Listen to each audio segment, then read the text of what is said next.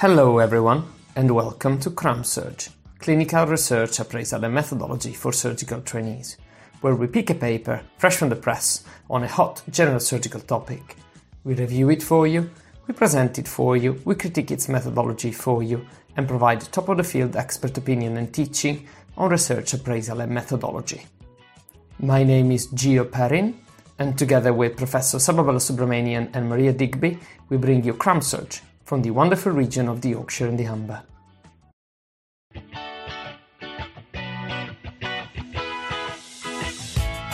Okay, so um, we've been talking about the steps of evidence based medicine. So we've done a few uh, uh, sessions on uh, ask and acquire. So the five steps are, as you can see on the screen, there's ask, the right question, acquire the evidence, appraise the evidence, apply the evidence to your practice, and evaluate your application of the of the evidence. So those are the five steps of evidence-based medical practice. Um, we have uh, spent some time talking about ask, asking the right clinical question. Um, we talked about study designs. We talked about foreground and background questions, and we talked about the PICO format. So those YouTube videos are up there so if you wanted to have a look. We then talked about acquiring the evidence. And in acquiring the evidence, I have previously focused on search techniques. How do you search literature? Used PubMed database as an example. And we talked about a couple of scenarios in clinical practice whereby we have generated some questions and searched the literature.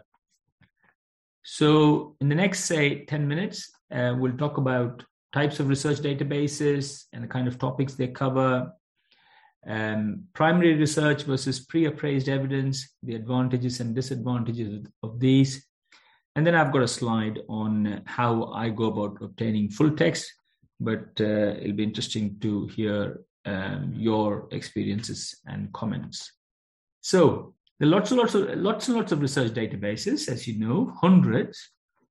But I suspect most people just use one or two. I use PubMed quite a lot. And if you get used to using one database, then you tend to just um, go back to that database um, again and again as opposed to try out new databases. So some databases are multidisciplinary. It covers a variety of fields, including medicine, physics, chemistry, and you name it. Whereas um, some uh, databases focus just on medicine and biological sciences. And I've just named a few, but there are obviously lots and lots uh, more. With regards to medical research databases, there's a lot of differences between individual databases. And you've got to keep in mind that no single database is actually a comprehensive list of all of the literature on a particular topic. And if you're doing a systematic review, as opposed to just trying to answer a clinical question, you really uh, need to be searching two or three databases. If you do a systematic review and say you've just done the PubMed or Embase, then often the reviewers will come back and say, oh, maybe you've got to look at another database. So you've got some general medical databases like PubMed and Embase, and then you've got some specialist databases. DARE is one, DARE in the Cochrane Library uh, is a uh, uh, database of systematic reviews and then you've got some databases that focus on specific specialties in medicine. Sometimes you just think, and I've been asked this question, why can't I just Google? Why don't I have a clinical question? I know um, what kind of answer I'm looking for. I'll just use Google, um, a general search engine. It's quick. You can access it easily. You can look for availability of full text. And sometimes you find that there is no paper on PubMed that addresses that particular clinical question, but then you can get a little bit of information on Google about that particular um, question. As long as you understand that uh, with a Google search, there's very limited control on the searches, and you can land onto all kinds of websites which provide known research information, which is not peer reviewed, patient uh, information, leaflets, um, patient forums, discussion forums, and so on. As long as you're aware of that and don't don't get too carried away with what you find, then that's probably um, not a very bad idea. Right. So uh, we'll, let's talk about primary research and pre-appraised evidence. Now, a lot of people would classify the source of information into two or three categories. I've got three categories here. So when we say primary research, we mean original manuscripts, um, where uh, original research has been done. And sometimes it's not a full manuscript, it's just a dissertation. People these days um, tend to publish their thesis online for people to make use of. So that's primary research. Then you've got secondary um, uh, research, which basically refers to, often refers to a systematic review or meta-analysis, sometimes practice guidelines and standards, which often incorporate a systematic search strategy. So these are secondary sources of information. And then there's something called tertiary. Some people use the phrase tertiary um, source of information, which is basically a summary of systematic reviews, books maybe, and also things like the CCA, the Cochrane Clinical Answers, which um, uh, essentially uh, is um, an attempt to answer a clinical question on a topic relating to a Cochrane review. So that could be considered tertiary. So when we say pre-appraised evidence, um, you could argue that anything that is not primary research could be considered as pre-appraised. So uh, you may have come across this pyramid, the Haynes pyramid. There are a number of variations of these um, you will find, but essentially this is a pyramid uh, that gives you some guidance on finding pre-appraised evidence. So as you can see, right at the bottom of the pyramid, you've got um, studies, essentially original articles. And then on top of uh, on top of that, you've got systematic reviews, systematic reviews of original articles. And then layer three is systematically derived um, recommendations or guidelines. And layer four is a synthesized summary, which essentially integrates layer one, two, and three. And then finally, you've got systems. Now, I don't really understand much about symptoms, systems, but uh, apparently um, it refers to the process of integrating the evidence from all of these four layers into an electronic patient record or into a computerized decision support system. So I think this is for the future where people are anticipating that you uh, you use computerized records for everything and then when you make a diagnosis or you have a certain uh, particular symptom you can you are able to or you are provided with up to date uh, evidence on that particular diagnosis um, as part of your electronic health record. So that's probably a future that we, we can i think we'll have to still um, dream about. It's not here yet. So if you have a clinical question um, the, the, the next step is, you know, uh, you're searching for evidence and you're thinking, should I use primary research? Should I look up an original article or should I look up some practice guideline? Now, it really depends partly on the kind of clinical question. And there's this interesting systematic review published about eight years ago, which looked at a number of different studies uh, looking at uh, clinical questions. And they suggested that uh, clinicians would probably ask one clinical question for every two patients seen, which I thought was quite a large number. And only in half of these for these questions do clinicians actually go and search for the answers. And when they search for the answers, they get the answer they want at three fourths of the time.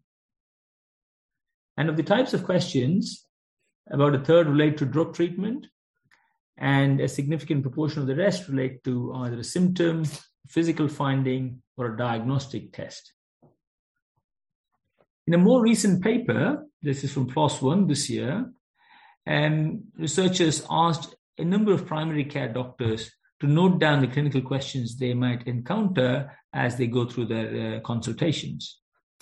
And uh, they, they got a list of about 200 valid clinical questions. And of these, 132 are background questions and only 74 were foreground questions. You probably remember the difference between background questions and foreground questions. So, of the foreground questions, the questions were on differential diagnosis, diagnostic accuracy, etiology, harm, prognosis, and so on and so forth. Now, I found this uh, quite interesting in that I don't think we'll get similar answers if we survey surgeons. I suspect that we'll be very different to primary care doctors. And um, I can understand why primary care doctors have a lot of background questions. So they might come across a patient with primary hyperparathyroidism or a patient who's probably had treatment for Boerhaave syndrome, and they'd want to know all about that particular disease because they probably wouldn't have encountered a similar patient for a while. But you're not going to have a specialist colorectal surgeon um, who does some specialist pelvic floor clinics to be looking um, for answers to background questions. Does that make sense? Do you, um, any comments? Um, yeah, I don't think it makes sense, and I agree. It has to do with your degree of sub- subspecialization almost, and presumably also your ability to pinpoint your answer. Yeah. Um, and and identify a source that's adequate to give you the answer you need. So also the answer sought and answer found statistics would change. Yeah. Maybe. Maybe. So yeah, so the question type is really important. You know, if you're going to, if you have a background question and you think I really don't know about this syndrome or this disease, then obviously you're not going to look for original articles. You're going to look at a textbook or you're going to look at, at a review article. Yeah, or uh, you might just read up a practice guideline from NICE on that particular subject. Now, there are lots of other factors as well, and that will influence whether you're looking for a, an original article or pre appraised evidence. So, specialty, like we talked about, whether you're a primary care person or you're a hospital doctor. Degree of specialization as well. Um, you know, uh, are you a general surgeon or are you a pituitary surgeon or a hand surgeon that doesn't do anything else? um, you a, a specialty, a unit specialty where it's primarily craft based. Um, so you're not really going to be uh, uh, looking for original articles uh, to that much of an extent as somebody else um, who is probably relatively new to that specialty or that particular uh, kind of working.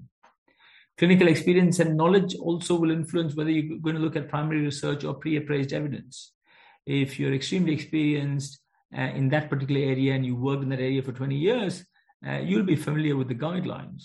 So often you'll have questions that uh, relate to rare phenotypes, uh, unusual findings that you've never come across before, and then you'll probably be looking for similar case reports or, or original studies. What about appraisal and methodology understanding?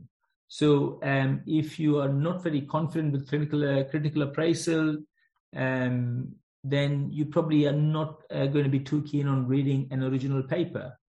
You'd rather go with um, what uh, the NICE guidance says on that particular topic.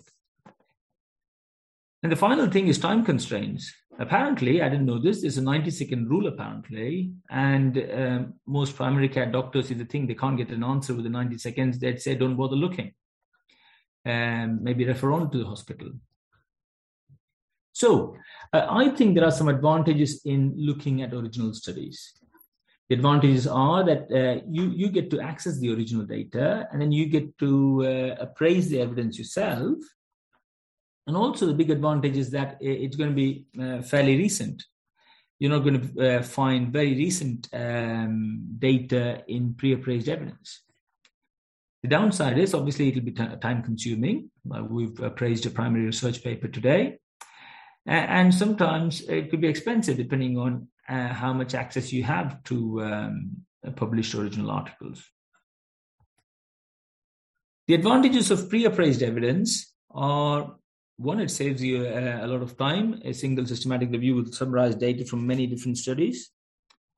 And if you want a very broad answer to a question, like for example, I'll give you an example from my areas. Let's say you want to know about central neck dissection in thyroid cancer. And then you could look up NICE guidance or you could look up a, systematic review of central neck dissection and you get a lot of information.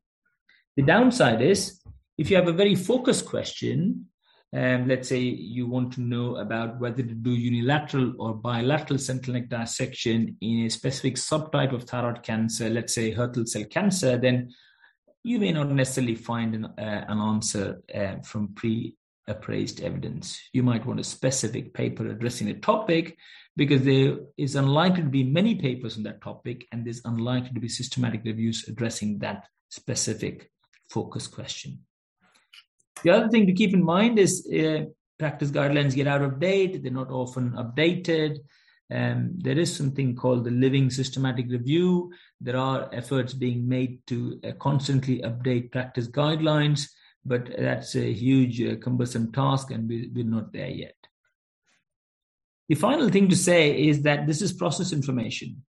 So, with process information, you lose granularity and you don't really understand the finer details of, uh, uh, of how the study was done. And uh, also, if you rely too much on practice guidelines and um, evidence that has been processed for you, uh, I think you'll gradually lose critical appraisal techniques that you might have gathered over the years. Finally, access to full text information. So uh, I'd be keen to hear your comments, but how do you get full text?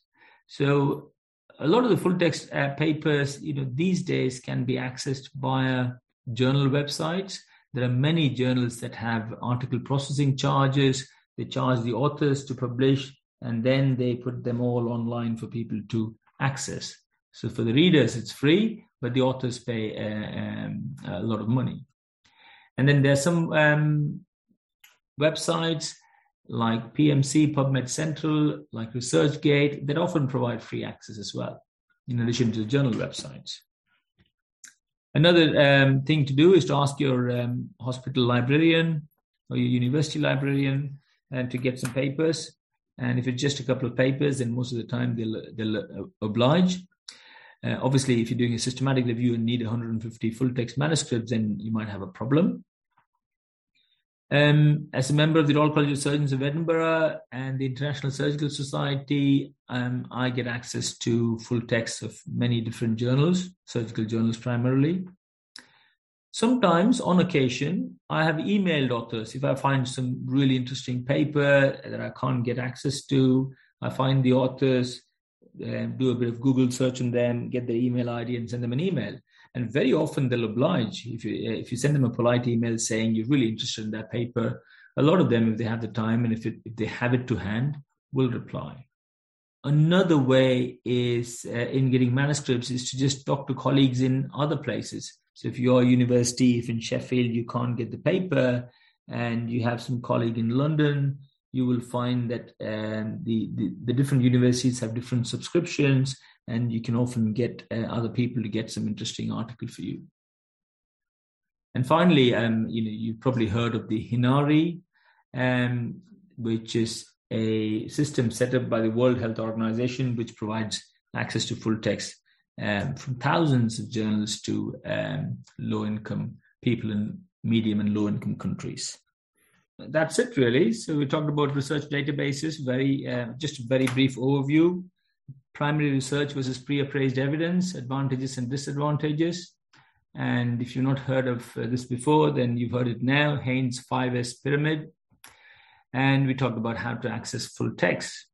So that kind of concludes our discussion on, on uh, the second step of EBM. So now I think for future talks, we can move on to the third step, which is probably the more interesting, the more meaty step of EBM, which is appraising the evidence. We've already done a few talks on appraising the evidence, but uh, I'll aim to cover um, all of the topics that are mentioned in the core competencies in, in under the category of appraising in future talks. Thank you, everyone, for tuning in and listening. Until next time, keep running your life with our surgical podcast.